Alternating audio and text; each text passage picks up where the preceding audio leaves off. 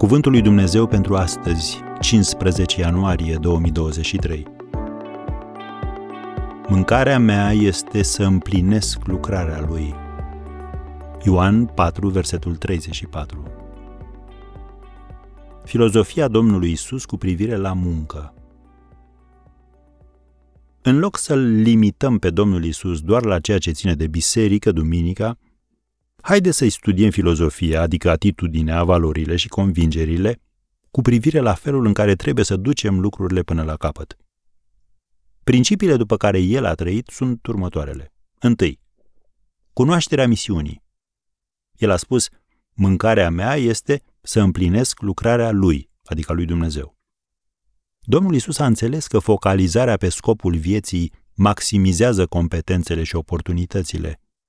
Deci, dacă ești o persoană talentată și plină de energie și totuși nu vezi rezultate concrete, problema ta ar putea fi lipsa de concentrare.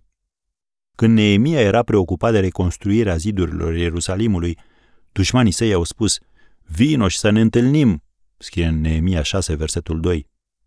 Acesta a fost momentul în care el le-a trimis următorul mesaj, citim în versetul 3, Am o mare lucrare de făcut și nu pot să mă pogor. Un al doilea principiu hristic. Prioritizarea sarcinilor în ordinea importanței lor. Când nu faci ceea ce trebuie făcut în ordinea importanței, sarcinile încep să se aranjeze în funcție de urgența lor. Și când se întâmplă lucrul acesta, pierzi mari oportunități. Biblia ne spune că Domnul Isus trebuia să treacă prin Samaria. Citim în Ioan 4, versetul 4. Pentru ucenici asta părea a fi o deviere – pentru că nu era cea mai scurtă rută spre locul în care doreau să ajungă. Dar în Samaria exista o femeie pe care Domnul Isus dorea să o răscumpere. Un vas prin care el a transmis Evanghelia unei întregi cetăți. Concluzie. Domnul Isus a știut clar care îi erau prioritățile. Dar tu?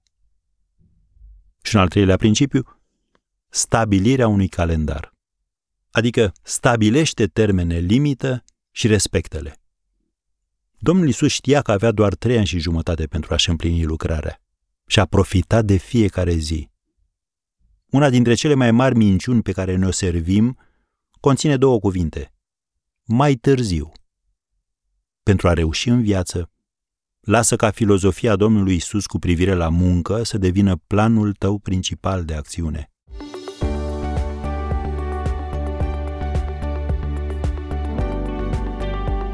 Ați ascultat Cuvântul lui Dumnezeu pentru astăzi, rubrica realizată în colaborare cu Fundația SER România.